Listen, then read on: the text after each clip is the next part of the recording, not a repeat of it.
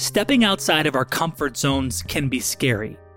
Our minds often begin to calculate all the things that can go wrong. However, today's guest seems to consider risk quite differently. The reason I studied hard at school, the reason I got my early jobs, the reason my family made the sacrifices to do this was not so that I could just climb one rung at a time, some ladder. It was much more so I could take risks. Because what was the worst thing that was going to happen to me? Maybe my business would struggle. All right. I'd figure that out. Maybe my business would shut down. Fine. I'd start another business. Maybe that business would not work. Fine. I would go get a job. Maybe that job would not work out. I wasn't even an American citizen. So maybe I get kicked out of the country. Fine. I've lived in like every other country in the world, not worried about that. So in the end, what do I have to lose? Everything else I've done in my life is my insurance policy. That's Raj De Datta, the CEO and co founder of Bloomreach, a company that creates personalized commerce experiences by using product and first party customer data alongside artificial intelligence enhancement to provide customers what they really need. Bloomreach offers a variety of products to foster these personal experiences for customers and help grow companies' digital commerce. I'm Jeremy Bergeron, head of strategy at Mission.org. Welcome to Business X Factors. Each week, we'll take a look at the secret sauce that takes companies to the highest levels of success and then unpack how they got there. We'll explore how these organizations are even run, and then what's so special about the people, the culture, and the processes that make it all happen.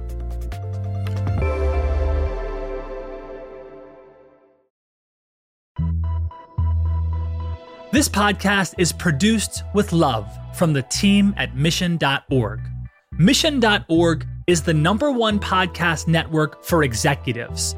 Get a front row seat to exclusive interviews with executives from some of the biggest brands in the world, as well as emerging unicorns changing business as we know it. Hear the interviews, watch the interviews, learn from their stories, level up your own success. With podcasts about the future of e commerce and marketing, to the latest in IT and technology, to inspiring stories of SMBs and beyond. Mission.org has a show for every type of executive. Go to mission.org forward slash podcasts. That's mission.org forward slash podcasts.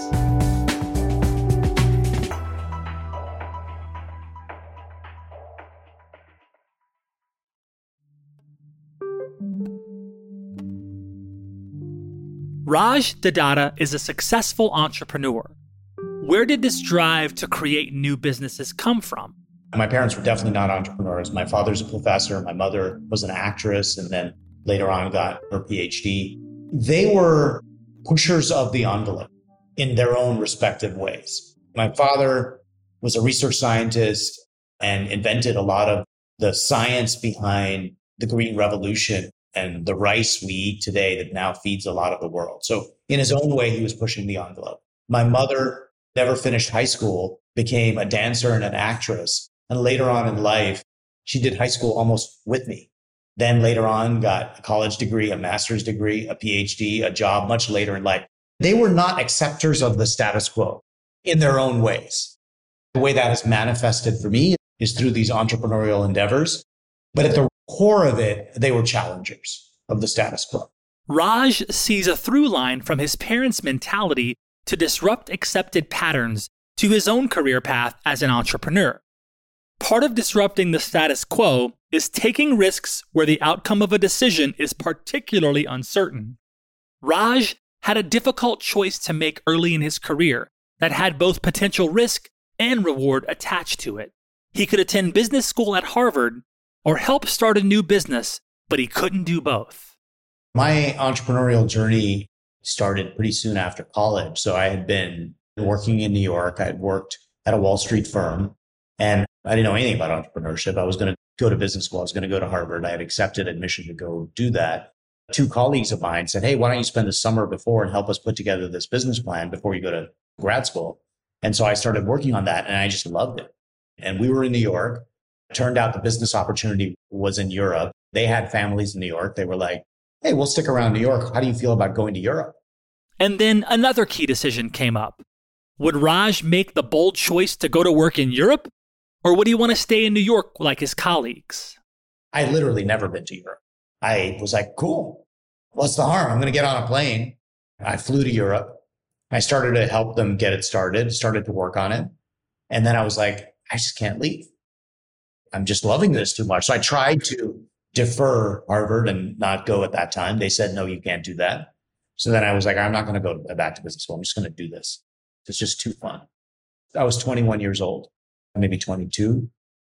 I had just an amazing journey of building this telecommunications company in Europe, providing high speed internet access to lots of people. Not every experience is about achieving great success at the end. Sometimes it's just about the journey and doing something meaningful that helps instill confidence in a person. Then, that self assurance and knowledge can be carried forward into future endeavors. The business was ultimately wasn't amazing, but wasn't a total failure. It was kind of right in the middle of that. But most importantly, it gave me the self confidence to be an entrepreneur. It taught me you can do this. And I did everything. I worked on products, I sold, I wrote business plans, I raised money. And I loved the versatility that it brought out in me. I loved the energy. I loved the team. And I learned a lot through that process. So what was great about that first entrepreneurial experience is it gave me clarity early on in my career to say, I'm not going to waste time looking for all kinds of other career opportunities. I'm just going to figure out how to be an entrepreneur. When this initial venture ended, Raj returned to the US and attended Harvard Business School. Afterward, Raj relocated to the West Coast and started a business that would later be acquired by Cisco. Raj transitioned with the company to Cisco, but later left to start Bloomreach. I thought I would start it in a month, and it took me two and a half years to start Bloomreach. And I went through that period that I call my time in the wilderness. I kept thinking I was like three months away from starting a venture. For one reason or another, it just wasn't working out. And I went through that period, but the conviction I had about being an entrepreneur allowed me to not really waver. I would every couple of months get up and see if I could get a job to feed my family and then turn down that job just to make sure I was marketable and then go back and work on the next thing. Self knowledge and perseverance led Raj to eventually launch Bloomreach. But even in accomplishing that goal, it's clear for Raj that the climb towards success at Bloomreach has had its ups and downs. For him, it's been more about sustaining perseverance over time that has led to success. The story of Bloomreach is not an up and to the right story. It's almost like three chapters of the journey in the last 12 years. In the early days, we built an offering that was specific to search engine optimization. It was one of the applications. And unfortunately for us, it did too well. What I mean by that is that you know, we got all these customers we were driving, all this traffic, but search engine optimization is not a great business because it's totally dependent on Google. Ultimately, we knew that it was going to be volatile and that we were going to experience a lot of churn. So somewhere about years five or six, we started to experience massive catastrophic declines in revenue and customers. And we had known that was a risk, but it all started to come to pass kind of through this journey. Find out after the break how Bloomreach survived these massive monetary decreases.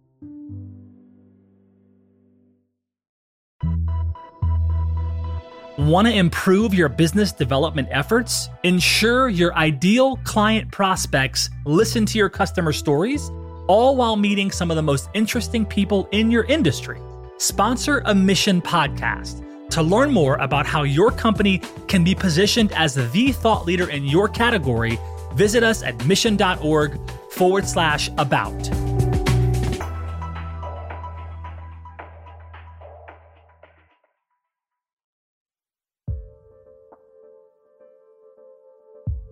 Before the break, we heard Raj De Datta, the CEO and co founder of Bloomreach, talk about how the company found itself in a pretty difficult position. How did Bloomreach survive? Somewhere about years five or six, we started to experience massive, catastrophic declines in revenue and customers. And we had known that was a risk, but it all started to come to pass kind of through this journey. And so fortunately, we had been building what we today think of as the commerce experience cloud. So I would say around 2015, 2016, which was around six years into the journey, we launched this new offering. And the company that we have today, which has been a rocket ship success, was really built on the back of the technology that we built in the early days, but that was repurposed for a market problem that has really worked. Bloomreach's e-commerce experience cloud currently consists of three product offerings: engagement, discovery, and content. In simple terms, engagement helps to create personalized experiences for customers. Discovery allows customers to search for the products they need. And content is a versatile backend, quote, headless content platform, end quote, that can work with all front ends. One great example of how Bloomreach enhances digital commerce for their customers is their work with Jensen USA, a retail bike company. With their engagement product, Bloomreach helped Jensen categorize their customers based on the types of bikes they were interested in. Then, the Bloomreach Discovery product helped deliver more tailored searches to those specific customers. Ultimately, there was an 8.5% increase in revenue per visitor. Bloomreach's offerings have certainly developed over the years. Raj explains how their clients helped them focus more on using first party data by asking Bloomreach for customer personalization. So if you think of it as like, if you go to gap.com and you're searching, that's Bloomreach. If you go to rei.com, the content on the website is served up by Bloomreach. So we were powering e-commerce websites.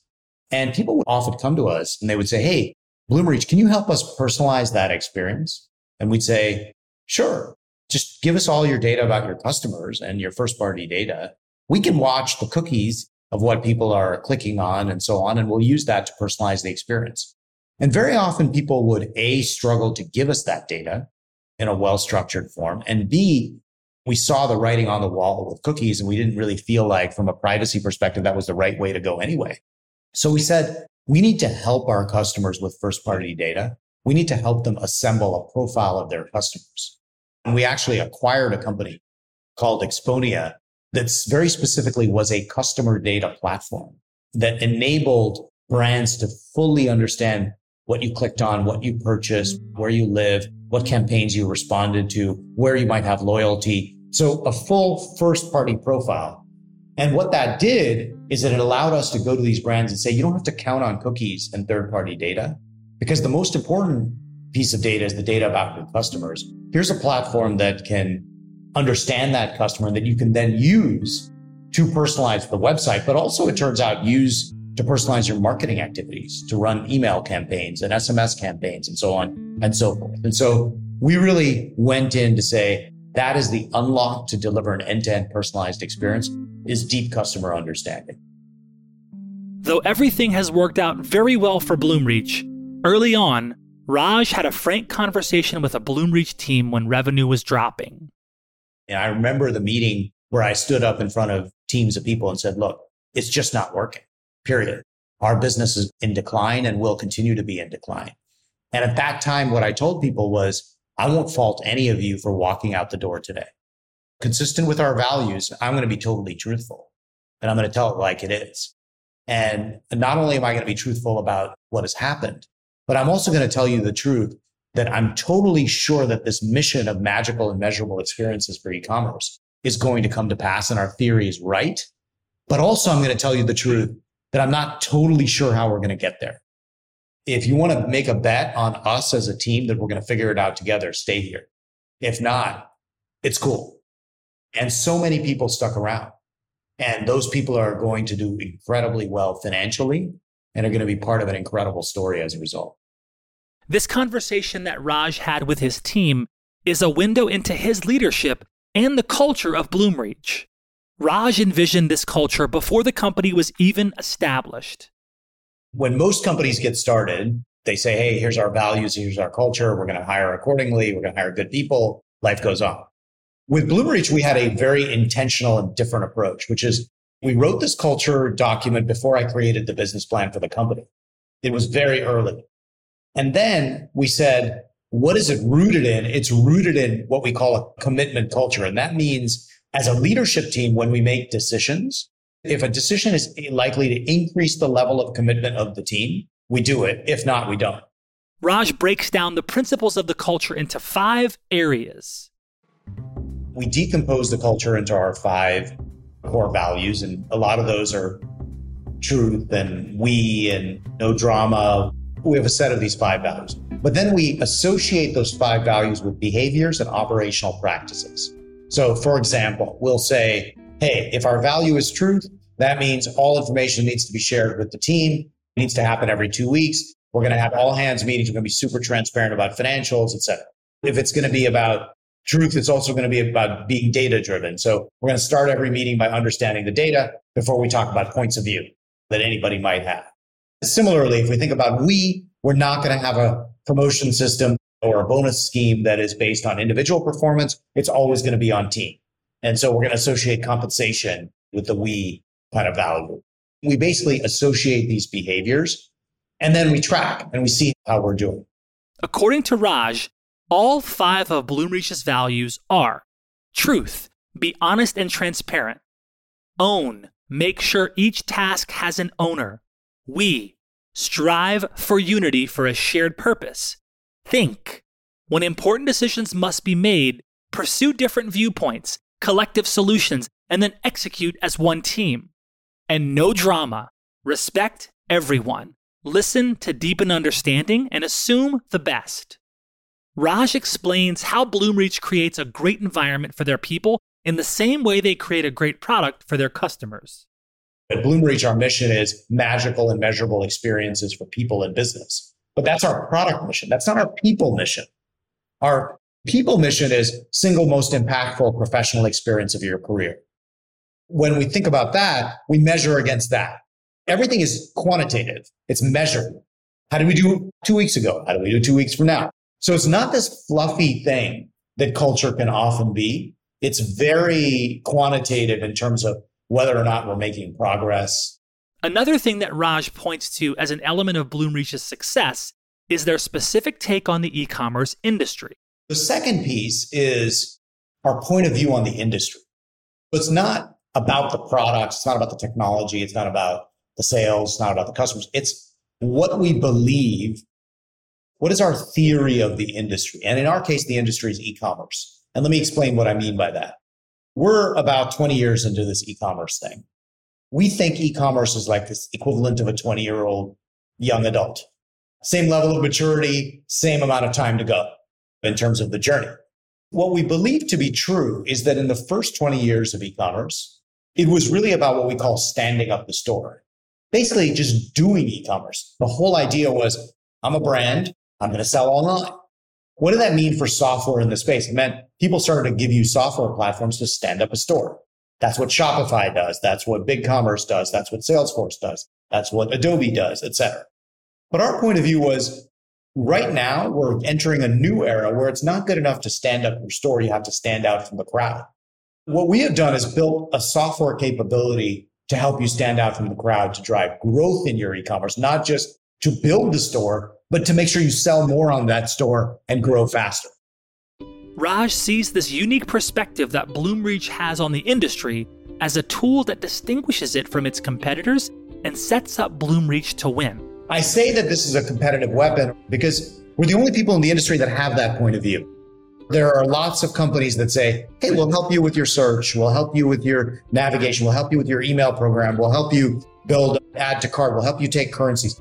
But there's nobody centrally focused on the premise that there's a shift in e-commerce from just doing it to distinguishing your experience. We're really the only one. And so every move we have made, every product we have built, every marketing program we have laid out, every sales approach we have is centered on that basic thesis. And it has meant that over the 10 plus year journey of doing this, we've wound up with a set of offerings and capabilities that are highly distinguished because our point of view is so different than other people. Many leaders are aware of the flywheel effect concept, developed by best selling business author Jim Collins in his book Good to Great. In Good to Great, Jim describes how repetition toward a single direction can lead to sustainable momentum in this manner. Quote, Those who launch revolutions, dramatic change programs, and wrenching restructurings will almost certainly fail to make the leap from good to great. No matter how dramatic the end result, the good to great transformations never happen in one fell swoop. There was no single defining action, no grand program, no one killer innovation, no solitary lucky break, and no miracle moment. Rather, the process resembled relentlessly pushing a giant, heavy flywheel in one direction, turn upon turn, building momentum until a point of breakthrough and beyond. End quote. Raj breaks down Bloomreach's flywheel this way. It starts with this point of view and the perspective around experiences are going to be the battleground in e-commerce. But we had a few different theses around what makes a great experience. The first is we believe that e-commerce is a category unto itself and the software has to be totally focused on e-commerce. So the first part of the flywheel was focus, focus on a market, which was commerce. The second part of the flywheel was our point of view that to build great experiences, you can't possibly do it manually. You got too many customers and too many products. Data and data science is the way by which you build great experiences. So it started with let's focus on commerce and data is the enabler and data and data science is a capability.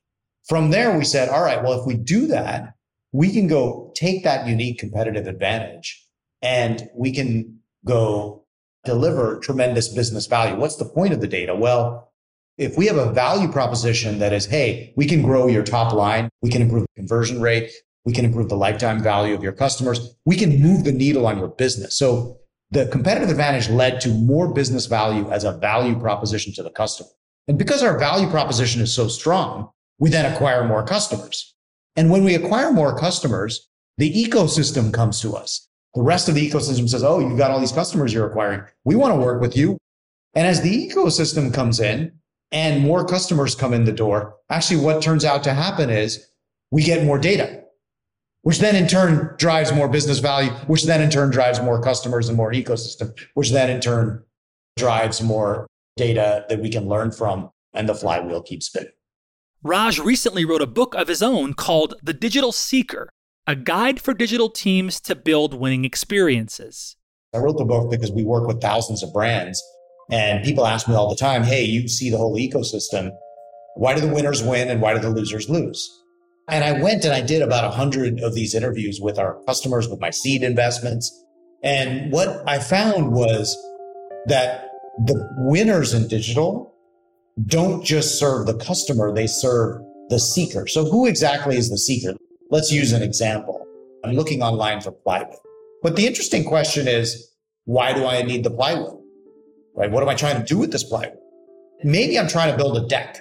If I'm trying to build a deck, what are all the things that I need to build a deck? Well, I need the plywood, but I need to figure out how to build the deck. I need the tools. I need the other materials, etc. So then the question becomes, if I'm in the business of home improvement, should I build my website, my apps, my experience to help sell more plywood? Or should I build the experience to help people build decks? And what I believe is that the winners build for the motivation behind the purchase. They build the experience to help people build a deck, not just to sell more plywood. Because if you just want the lowest cost, most convenient way of buying anything, you go to Amazon. But if you want a distinguished experience around eyeglasses, you go to Warby Parker. And the same can be true of every category on the web. And I can give you example after example that the winners come back to what makes the experience unique, back to this point of standing out from the crowd.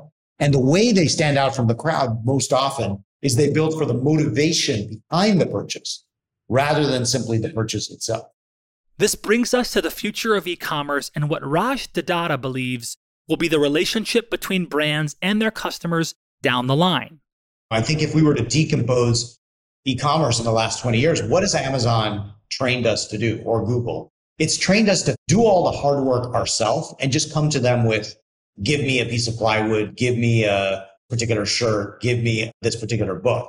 But it doesn't help us figure out whether we needed the book in the first place or whether we needed that plywood in the first place or whether we need this dress or that dress. So this whole idea of seeker centric thinking is very much about exactly that. I'm trying to organize a memorable vacation for my kids. I know I know that, but I don't really know what that means. Help me figure that out. And a seeker centric experience would do that. It would help you explore all the different ways by which you achieve your goal. But there might be many different pathways through products and services that you need to accumulate in order to do so.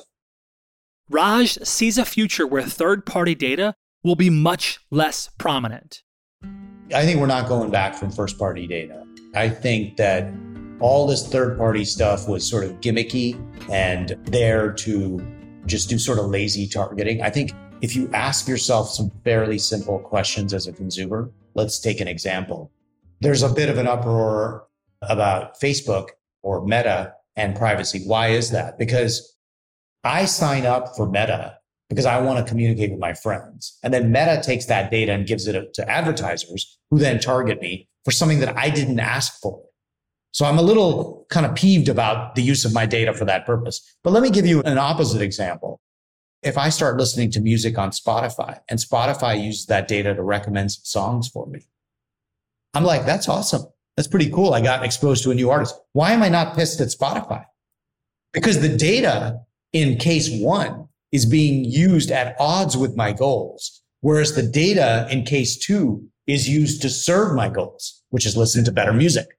And that is the spirit of why first party data makes sense. If you go to a customer and you say, Hey, I'm going to learn a little bit about you and then I'm going to randomly target you and track you across the web and show you intrusive ads.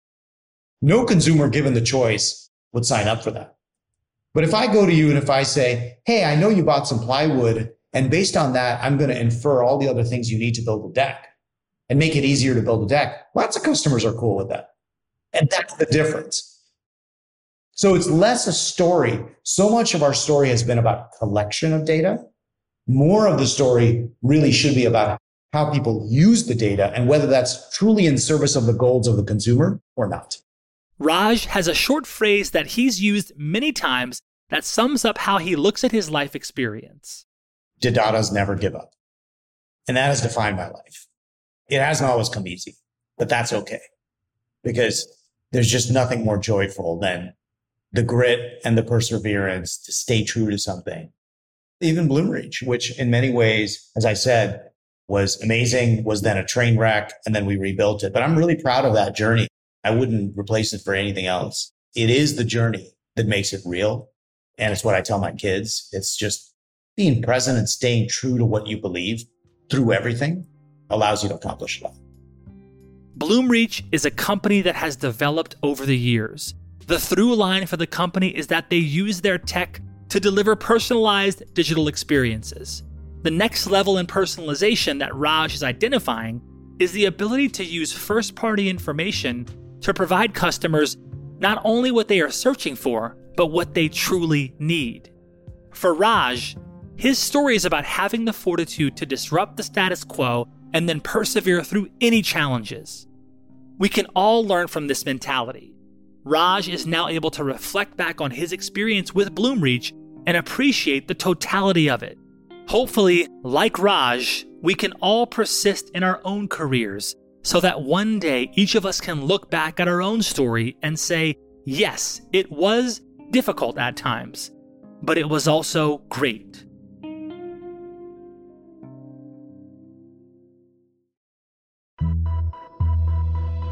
Mission is a network of C level and executive focused shows and communities. Our studios work with enterprises to create original content and experiences that reach and influence the hardest to reach executives in the world. Mission's network of shows includes thousands of episodes that regularly circulate amongst executives at the Fortune 1000 level and beyond. And we're always looking for more partners to help continue to bring this content to life. If you are a world class enterprise that needs to reach and influence decision makers in the C suite, leaders at public institutions, and leaders creating policy, Mission can help. Go to mission.org forward slash about to learn more.